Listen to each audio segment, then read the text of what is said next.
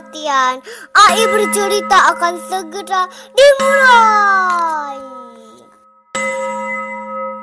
Ten, nine, eight, seven, six, five, four, three, two, one. Belajar membaca buku cerita episode 2 Kodi si kodok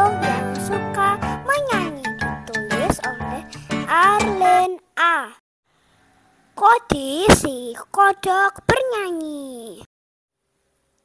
Ketika tersesat, Kodi malah menyanyi. Apakah itu bisa membawanya pulang?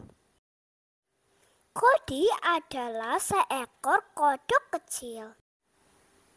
Kodi tinggal di kolam kecil di dekat sebuah kebun besar. Kodi tinggal dengan orang tuanya dan Kenny adiknya. Sejak masih kecil, Kodi suka menyanyi. Kodi menyanyi di pagi, siang, dan malam hari.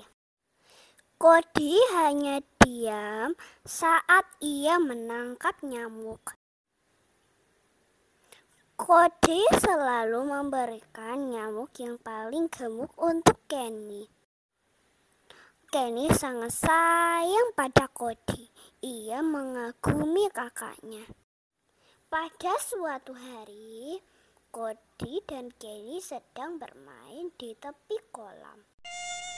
Mereka melihat beberapa nyamuk yang terbang, lalu mengejarnya. Sesaat kemudian, mereka menyadari bahwa mereka tersesat. Jangan khawatir, inilah arah yang harus kita ambil. Atau mungkin arah yang itu. Atau yang satu itu.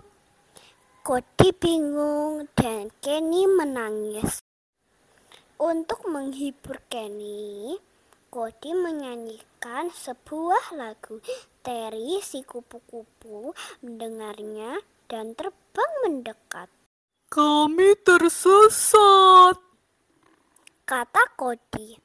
Kami tinggal di dekat kolam dan kami tidak tahu cara kembali ke sana. Aku tahu letak kolam itu. Kata Terry. Lalu Terry mengantar mereka pulang. Kodi menyanyikan lagu-lagu gembira sepanjang perjalanan pulang. Kodi dan Kenny akhirnya tiba di rumah. Sejak itu, mereka berteman baik dengan Terry. Nah, teman-teman, itu tadi cerita Kodi, si kodok yang suka menyanyi.